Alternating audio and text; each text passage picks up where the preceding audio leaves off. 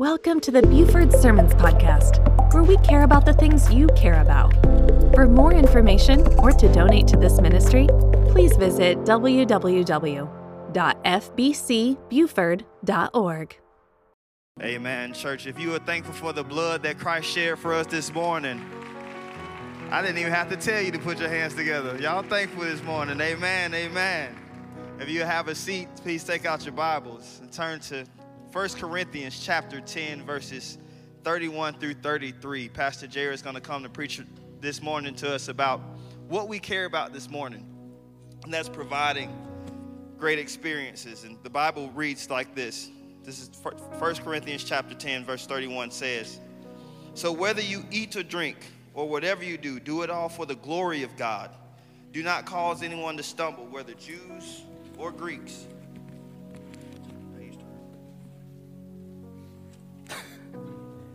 or of the church of God, even as I try to please everyone in every way, for I am not seeking my own, but the good of many, so that they may be saved. May the Lord add a blessing to the hearers and doers of his word. Well, if you've been with us, then you'll know that we have been in a series entitled We Care The Values That Drive Us. In other words, what is it about our church that we want people to see? When people think of our church and our community, what do we want them to think of? What values do we want them to know define us? And what values should we be able to expect of one another in our fellowship? We've already talked about the fact that we care about each other. We care about growth. We care about Buford. And today's value is that we care about delivering great experiences. Now, I realize that at first glance, this one may seem abstract, maybe even superficial. I'll admit to you that as our team was kind of wrestling with this idea that we really thought was important, it was a little bit hard to kind of put our finger on exactly what we meant. But The more we kind of hashed it out, the more we realized that this is a defining characteristic of who we are and who we want to be. I, hopefully, by the end of this message, you're going to see that delivering great experiences is vital to our physical and spiritual growth as a church. So, Luther so eloquently read 1 Corinthians chapter 10 verse 31 through 33 and I want to throw that back up on the screen because the first thing that I want you to notice is verse 31 so whether you eat or drink or whatever you do do it all for the glory of God. So, the first thing I want us to look at this morning is that delivering great experiences is about focus. It's about focus. Now, I realize that the first thing that probably comes to your mind when I say that we want to deliver great experiences is probably, you know, the lights and the the the the projectors and the cameras and all of those things that, you know, like to go wrong and flicker in and out in the middle of the worship service and all that kind of stuff. And uh, of course, those do play an important part in delivering a, a great experience on Sunday mornings. Nights of worship, WinShape camps, you know, all the things that we try to do that are events that we are inviting people into to see what we're about. And that's obviously a part of delivering great experiences, but really the the, uh, the, the lights and the cameras and the projectors and the instruments and the, the sound system and all of these things are really just a byproduct of a mindset that we want to have when it comes to delivering great experiences. Because, you know, the early church, they didn't have any of these things, but they still cared about delivering great experiences. They didn't have lights or air conditioning or comfy chairs, and in some cases, they didn't even have a building. So when we say that we care about delivering great experiences, the question is how are we going to connect that value to the scriptures? And it's because that even though the early church did not have the things that we have, they had one thing that we can still have, and that's focus.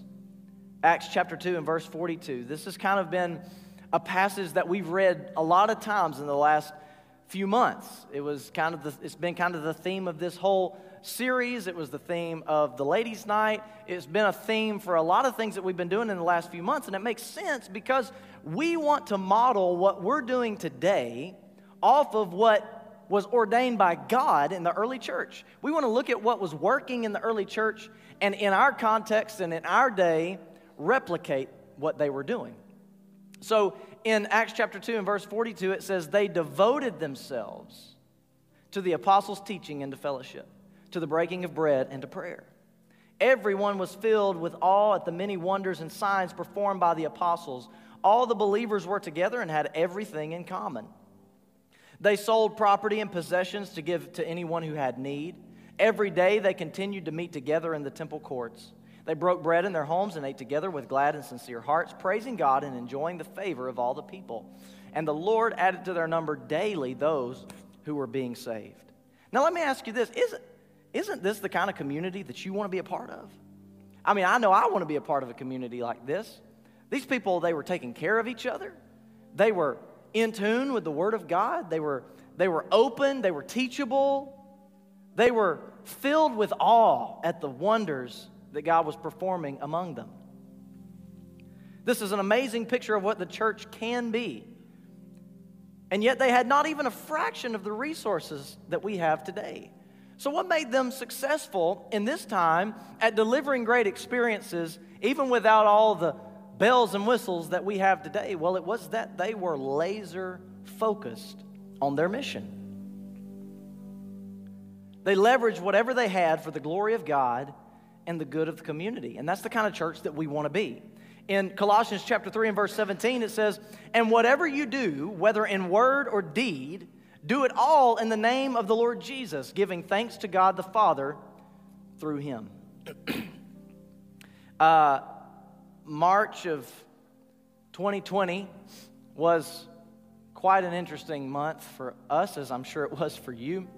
I remember Stephen called me on, I, I think it was a Friday, and he I answered the phone and he said, Hey man, uh, have you been watching the news? And I said, No, you know, I don't watch the news. And he said, Okay, well, I think we're going to have to cancel church on Sunday. And I said, What do you mean? I think the weather's going to be fine. Like, I think we're good.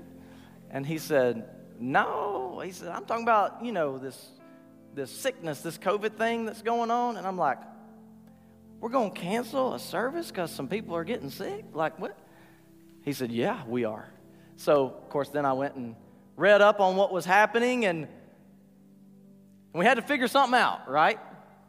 And so we came up here on that Saturday, and Stephen sat on some platforms right here, and I pulled out the little lights that we had back there in the back, and you know, I'm adjusting them, and we got him where he was supposed to, and he preached just like that with the equipment we had, and we just threw something together. But as we realized that this was probably going to last longer than just a couple of weeks, you know, 14 days to slow the spread turned into like, what, two and a half years to slow the spread?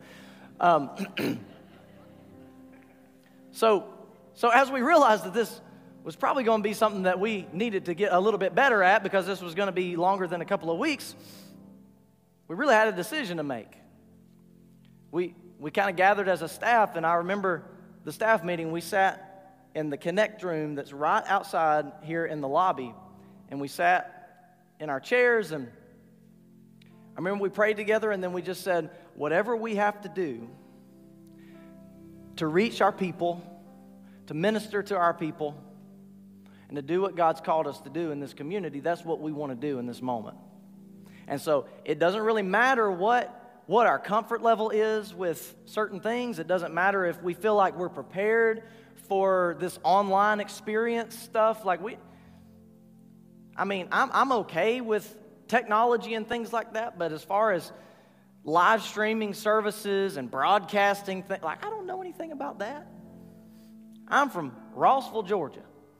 We don't know anything about that. So, but I remember our hearts were just joined together and we said, whatever we've got to do during this time to minister to our community and our church, that's what we want to do. And so we started um, expanding on the things that we were doing. And, you know, we said, well, we don't want to just come in here and preach to an empty room. So I remember driving by the, uh, a set of abandoned railroad tracks, and I called Stephen and I said, hey, I just had this great idea. I drove by some abandoned railroad tracks, and I don't know what we can preach on that will have anything to do with abandoned railroad tracks, but we got to figure it out because it'd be awesome.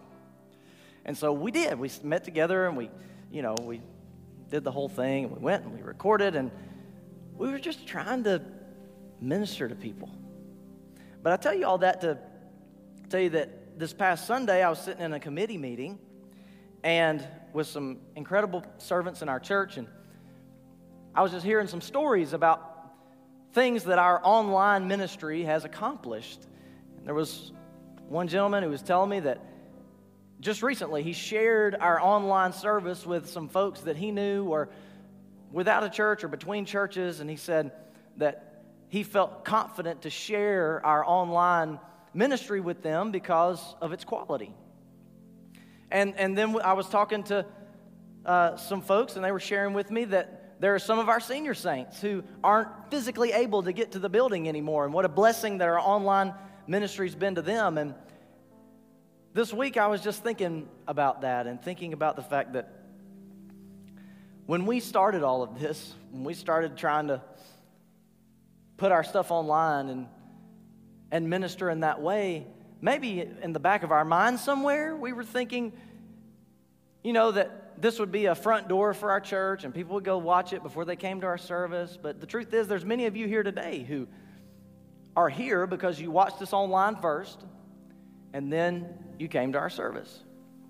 And, and of course, I knew that it would be a ministry to some of our senior saints during the COVID time, but I, I didn't really think about the fact that it would be almost a lifeline for many of them to remain connected to our community, even though they can't physically get here. And I'm telling you all of this to tell you one thing, and that is that we don't have the ability to control the impact of our efforts, so we must control the quality of our efforts. We had no idea what all God was going to do with our online ministry. Frankly, we still don't know all that God's going to do with our online ministry. And is it like the best of the best? And no, of course it's not. We're doing the best that we can with what we have. And that's what God's called us to do. And that's what we mean when we say we're delivering great experiences is we're giving God the very best that we have in the moment to complete the mission that he's called us to complete. We don't have control over the impact of our efforts, and so we must control the quality of our efforts and give our very best in every opportunity. Why do we work so hard to deliver great experiences? Because you never know what the trickle, down effect will be. Every Sunday has a ripple effect. Every song, every message, every interaction has a ripple effect. If you lead a life group or a lead group, every session has a ripple effect. If you work in our kids or student areas, it all has a ripple effect. And we want to give our very best to whatever, Uh, excuse me, we want to give our very best so that whatever the ripple effects are, we can say that we gave everything we had for the glory of God. Colossians 3 23 and 24, it says, Whatever you do, work at it. Whatever you do, work at it with all your heart, as working for the Lord, not for human masters. Since you know that you will receive an inheritance from the Lord as a reward, it is the Lord Christ you are serving. We're not just living, we're living on mission. We're not just existing. God's called us to flourish in our faith to use every moment that He gives us for His glory. Whether we're talking corporately or individually, we have a command to give our best in everything that we do. Now, I want you to remember that the book of Colossians was written by the Apostle Paul. And that's important because, as you may know, Paul was the greatest evangelist that ever lived, outside of Jesus, of course, but he was he was also beaten to within an, an inch of his life multiple times. He was shipwrecked, falsely accused, and spent a ton of time in jail because he was preaching the good news about Jesus. And this is the guy that's telling us that whatever you do, work at it with all your heart, working for the Lord, not for human masters. Don't you think that Paul was probably tempted at times when he knew that what he was about to do was going to get him thrown in jail to maybe back off a little bit? Maybe say, well, I'm going to go share that part of the gospel message that doesn't get me thrown in jail and leave the other part out. This is who we're talking about, and yet he says, no, Whatever you do, work at it with all your heart, no matter the consequences and no matter the ripple effect. So, when we say that we care about delivering great experiences, we're not saying that people should never be uncomfortable. We're not saying that it's the church's job to make the gospel more palatable. A more palatable gospel is a gospel without power. Anytime we try to dilute the gospel of Jesus Christ by taking out the fact that we are sinners, there's so many people that I have heard in recent days that are trying to share the gospel, but with the premise that we're all just born good. We're born and we're inherently good. Well, if you're inherently good, you don't need a Savior. No, we're inherently bad. We have broken the law of God. If you don't believe me, go look at God's standard in the Ten Commandments. Have you lied? Have you stolen? Have you looked at somebody in a way that you shouldn't have looked at them? Have you envied something that somebody else had? Of course you have. We all have. All have sinned and fallen short of the glory of God. Now, that's not popular and that's not fun to think about. But the fact is that we are all sinners separated from God, but God sent His Son, Jesus Christ, to the earth to live a sinless life, to die on the cross, and to raise again three days later so that we could have a relationship with Him. But you cannot leave out the sinner part. Or we can't try to make the gospel more palatable, or we should also not work so hard for people to have a great experience at the church that we fail to confront them with the truth. In fact, we mean the opposite, which leads me to my next point that delivering great experiences is about friends. Let's throw up 1 Corinthians chapter 10 again I want us to look at verse 32. It says, Do not cause anyone to stumble, whether Jews, Greeks, or the church of God, even as I try to please everyone in every way, for I'm not seeking my own good, but the good of the many. now, you know, a couple weeks ago, I, I preached on the fact that we care about growth and how important the Word of God is.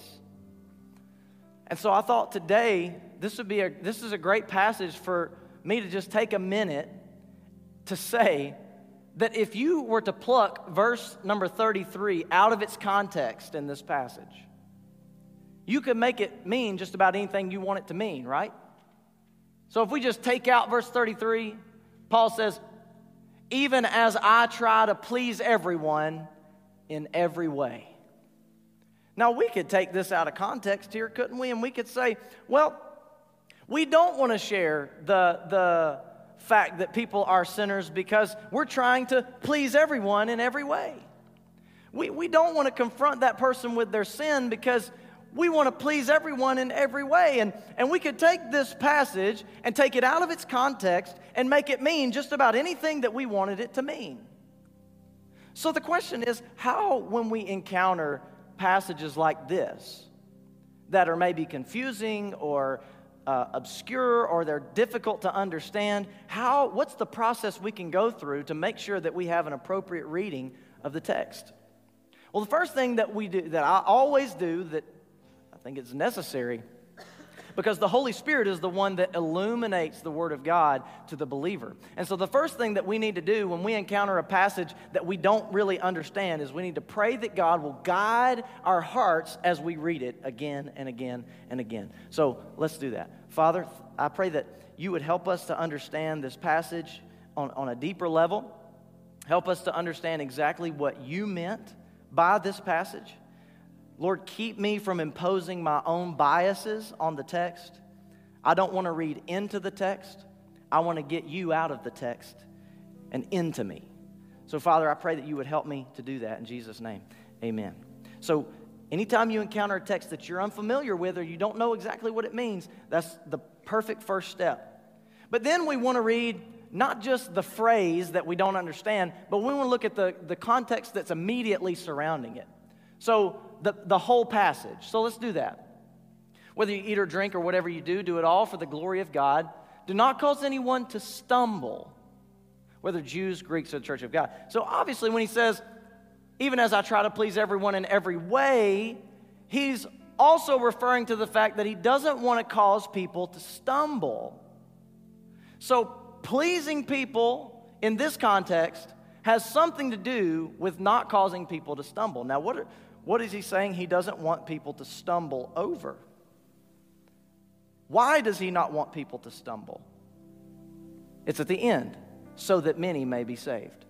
So, if we read the greater context around this passage, we see that when he says, As I try to please everyone in every way, it has more to do not with condoning sin or condoning all cultural norms or anything like that. It has everything to do with not being a distraction, not being a stumbling block for those who don't believe so that they will believe. So that's second that's the second thing you want to do when you encounter a passage that you don't really understand. You read the immediate context, the full passage. But then from there, you want to go to reading the whole chapter. I'm not going to do that.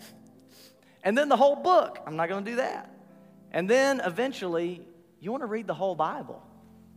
Because the 10,000 foot view is every bit as important as the 10 foot view. I don't know where I was going with that. The big picture is just as important as what's immediately in front of you.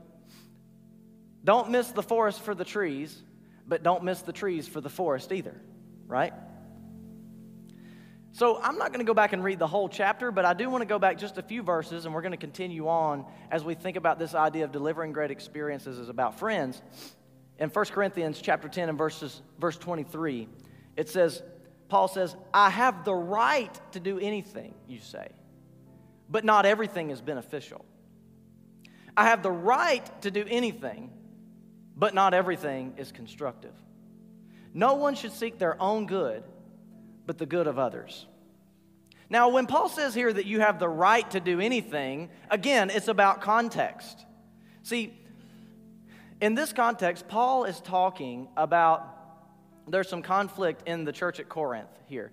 And there's some people who are from a Jewish background that say that you, you need to still eat kosher, or you, there's, there's some sacrificing going on, and people eating certain meat that people don't think you should eat, that it's, a, it's, it's an abomination to God to eat that type of meat.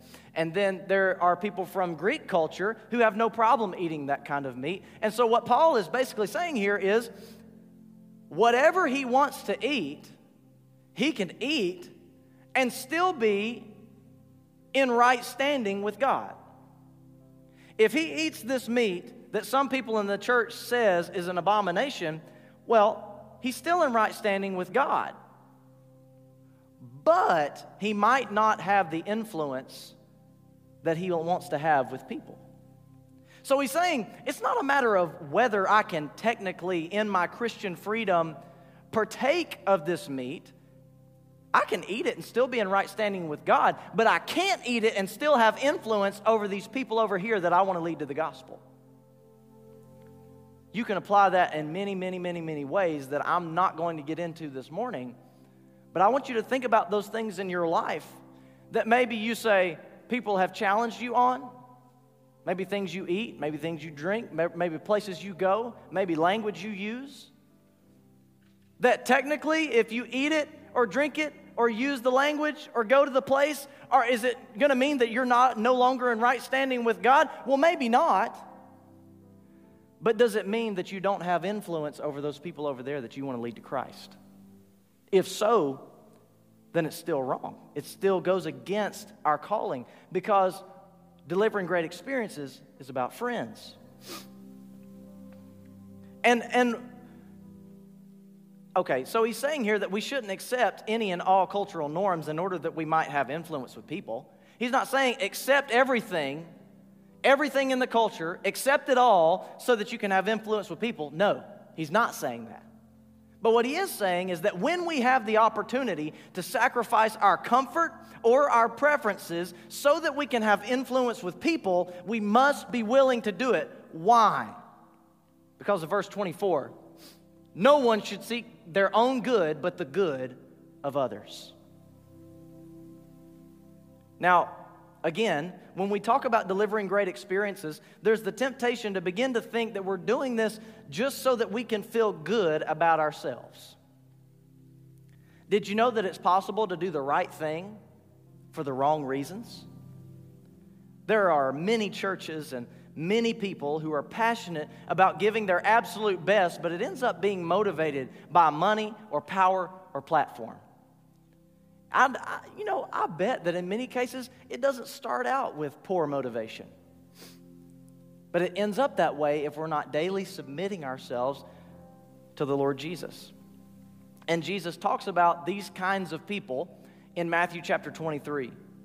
He says, Woe to you, teachers of the law and Pharisees, you hypocrites! You're like whitewashed tombs, which look beautiful on the outside, but on the inside are full of the bones of the dead and everything unclean. In the same way, on the outside you appear to people as righteous, but on the inside you're full of hypocrisy and wickedness. Jesus is looking at teachers of the law here. These would be pastors in this day. And he says, You look righteous on the outside. You do all of the things that make people think that you're a righteous person. On the inside, you are full of hypocrisy and wickedness. You are dead on the inside, like a whitewashed tomb.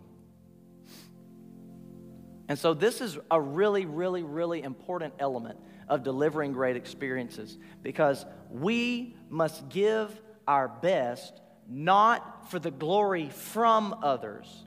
We give our best for the good of others. We don't share our faith and serve in our community so that we can post it on social media. Now, is there anything wrong with posting what God's doing in our church or in your life personally? Or for a friend or with their permission, of course, but is there anything wrong with posting things on social media or even by word of mouth sharing what God's doing? Well, of course not. The question is this Are you serving in that way so that you can post on social media? Are you serving in that way so that people will say, Oh, look at what a great guy Jared is? My goodness, people don't say that very often, I'm sure, but Look at what a great guy Jared is, man. Look at what he posted on social media. I mean, he's doing some awesome things. Good for him. We don't deliver great experiences for the glory from others, we do it for the good of others. See, it's a question of why more than what. Because even if you get the what right, but you don't get the why right, then we're still lost. And here's why because the more you seek glory from others, the less good you can do for them.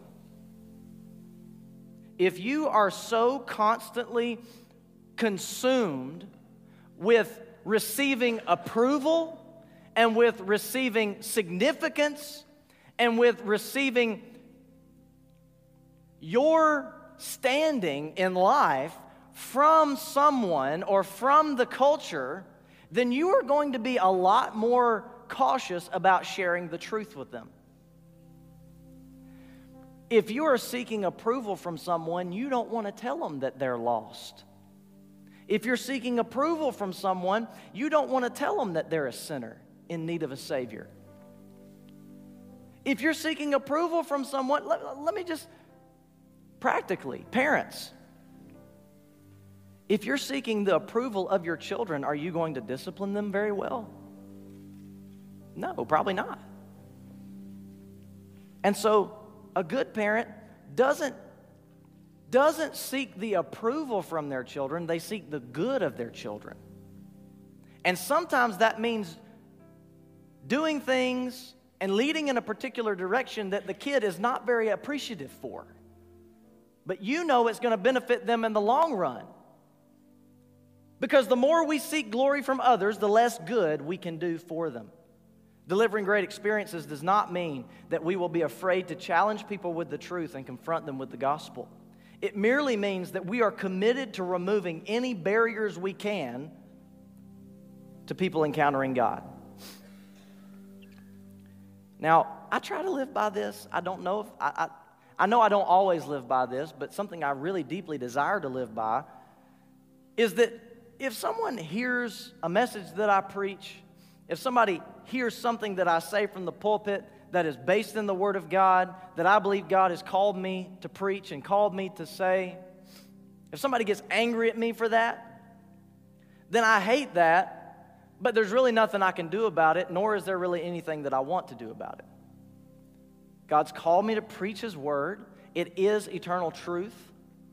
And if somebody wants to get mad at the Word of God, then there's nothing I can do about that. But if I am a stumbling block to somebody because of a flippant opinion, whether in the pulpit, out of the pulpit, whatever, if I am ungracious, if I am unkind, if I have an opinion about something that doesn't matter and I hold it up as this thing that has eternal value, then I'm wrong. And I have become a stumbling block. Have you ever been eating with somebody and you're sitting across the table from them and they're really intently talking about something and they are just into it? They're passionate about what they're talking about. And, and you're listening, and about halfway through, though, you notice that there's a piece of broccoli in their teeth or something like that.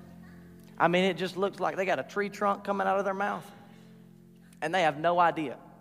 And you're just sitting there, and the whole time they're talking, you're trying to listen, but, but in your head, you're like, man, man, do I say anything?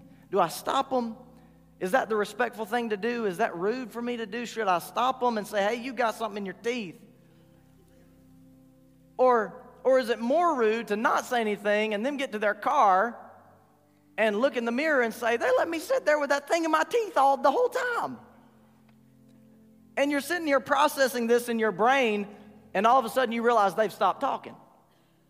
And they're looking at you and they're waiting on you to say something. But you have no idea what they just said. In the same way, I never want to be that distraction that keeps people from hearing the Word of God.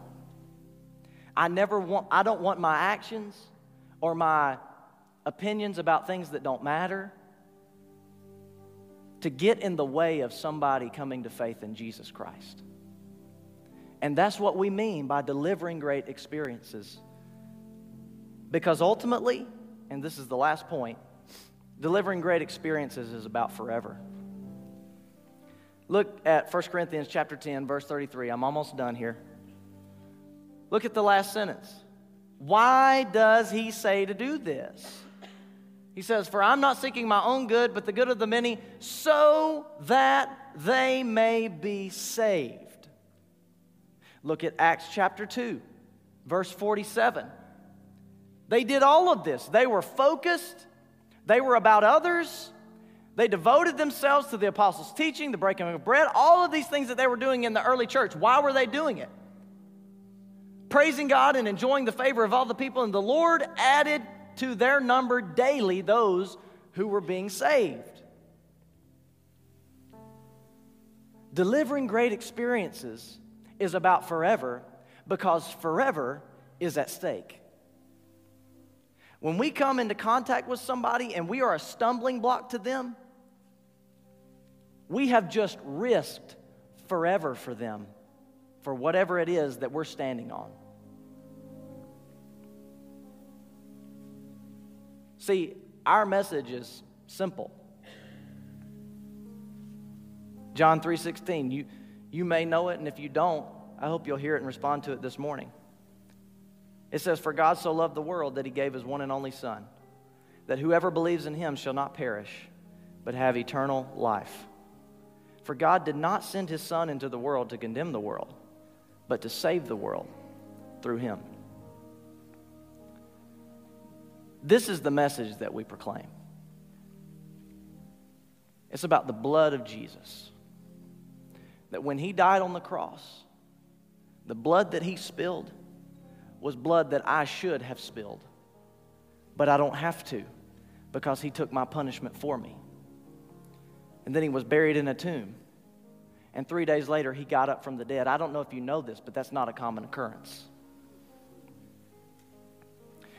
Jesus Christ is the King of kings and the Lord of lords, who gave up heaven's throne to come to the earth, to be born of a virgin, to live a sinless life, to die on the cross, and raise again three days later for no other reason than to create a path to God for you and for me. There is no way to heaven outside of Christ, and there is no way to have a relationship with your Creator outside of Christ. Jesus says, I am the way, the truth, and the life, and nobody comes to the Father except through me. Is the way that you and I, as believers, is the way that we're living our lives distracting people from hearing this message. When we say that we care about delivering great experiences, we certainly mean the events. We certainly mean putting our best foot forward in everything that we do. But ultimately, what we really mean is that every experience that we have with people, from the staff to leadership to volunteers to folks that are just visiting. We want people's experience with us as people to be not, oh, what an interesting church that is. Oh man, I really like how Jared talks about the Bible, and I really like that illustration that he had. And you know, all that's fine, but what I really want you to walk away with is this. And if you don't walk away with this, then I've been a distraction. This ultimately is the only message that matters that people turn from their sin and trust in Jesus Christ as Savior and Lord.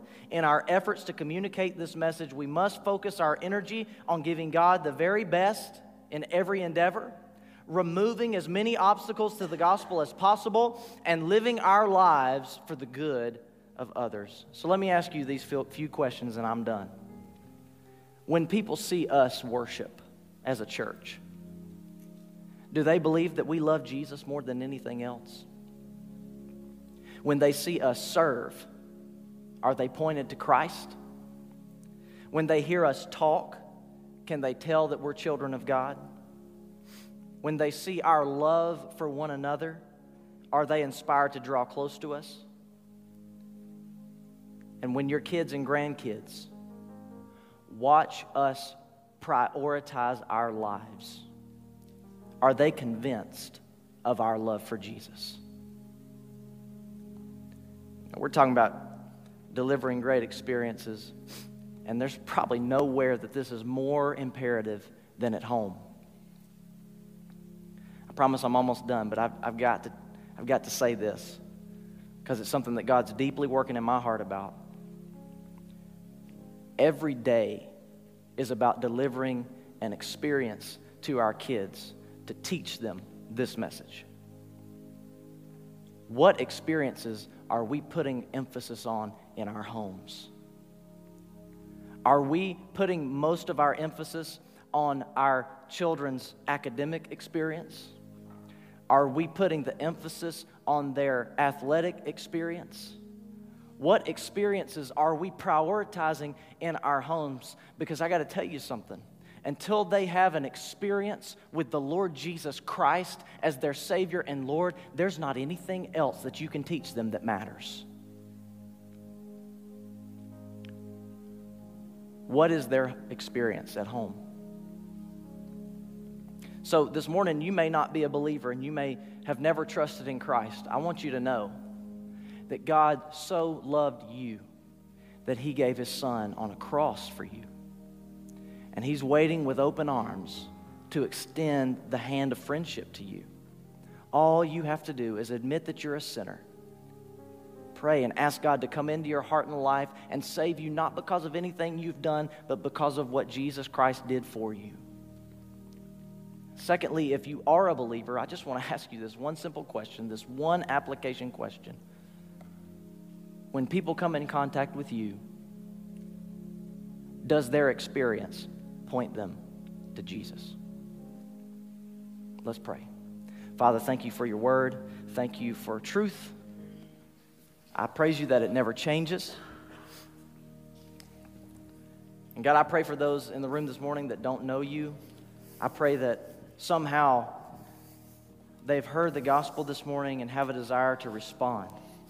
And for those of us who have trusted in you as our Savior and Lord, God, I pray you would just help us to remember that every moment is an opportunity to point somebody toward or away from Christ and help us to live delivering great experiences. It's in Jesus' name we pray. Amen. We hope that you have been blessed and challenged by this message. If you have questions, prayer requests, or want to know more about how to follow Jesus, please check us out at fbcbuford.org.